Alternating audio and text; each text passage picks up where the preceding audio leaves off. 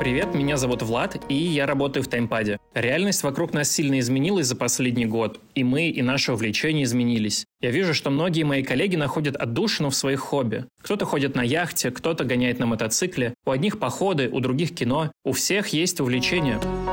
Мое хобби — это иллюстрация. Я рисую иллюстрации, преимущественно акварелью, и детские иллюстрации. Предпочитаю ручные техники, Digital практически не работают, только если обрабатываю потом свои рисунки.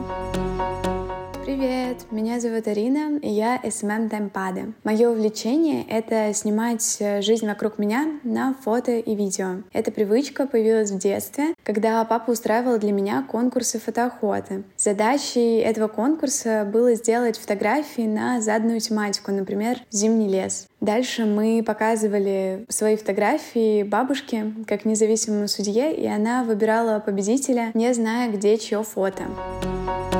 Не знаю, считается ли это за настоящее увлечение, но весь последний год я изучала корейскую культуру, которую почему-то избегала всю сознательную жизнь, и теперь процентов 80 контента, который я ежедневно потребляю, он как раз на корейском языке. Это увлечение проникло и в мою повседневную жизнь, так как я стала изучать корейскую кухню, знакомиться с людьми, которые увлекаются кей-попом или дорамами. Хожу постоянно на тематические ивенты, в какой-то момент даже скачала дуалинго и начала учить язык. Я увлекаюсь музыкой, играю на фортепиано и пою.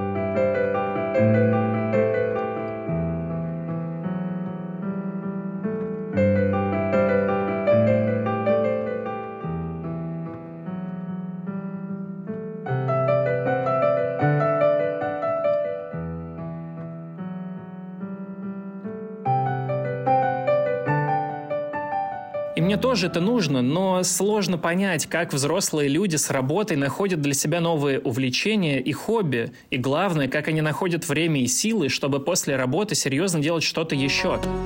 Вот этот такой ручной труд облагораживает. Не знаю, мне кажется, что-то в этом есть, как будто бы ты вкладываешь свою душу. Но вот в digital е у меня нет такого ощущения. Что-то в этом такое есть, даже магическое. И вообще, когда ты что-то рисуешь, у тебя меняется немножко взгляд на все, что тебя окружает. Ты примечаешь какие-то мелкие детали, смотришь на людей по-другому, подмечаешь их особенности. И самое интересное, что ты видишь во всем этом прекрасное. То есть для тебя красота становится какой-то другой.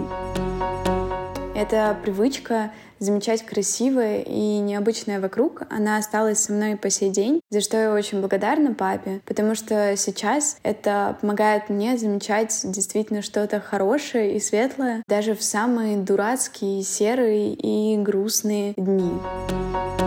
Меня это стало хобби в том смысле, что я делаю все это без особой цели и только ради удовольствия, но это увлечение точно расширило мое представление о мире и о людях, сделало меня более открытой к новым вещам, особенно к тем, которые я долго отрицала.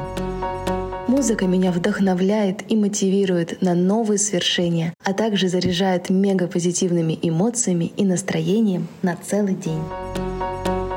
Кажется, я что-то явно упускаю, учитывая, что я работаю в компании, которая буквально помогает людям искать новые увлечения, где бы они ни были. Так что мы делаем этот подкаст с моими коллегами для того, чтобы разобраться, как взрослому человеку выбрать себе новое хобби, которое будет подходить под его новую реальность, и как найти для него место в жизни. Мы будем говорить с психологами, экспертами по эффективности, увлеченными чем-то людьми и знатоками в области самых разных индустрий и, может быть, найдем, куда теперь точно стоит пойти. Подписывайтесь на обновление этого шоу, а в описании эпизода ищите ссылки на наши полезные соцсети, где уже есть масса идей, чем заняться прямо сейчас. До встречи!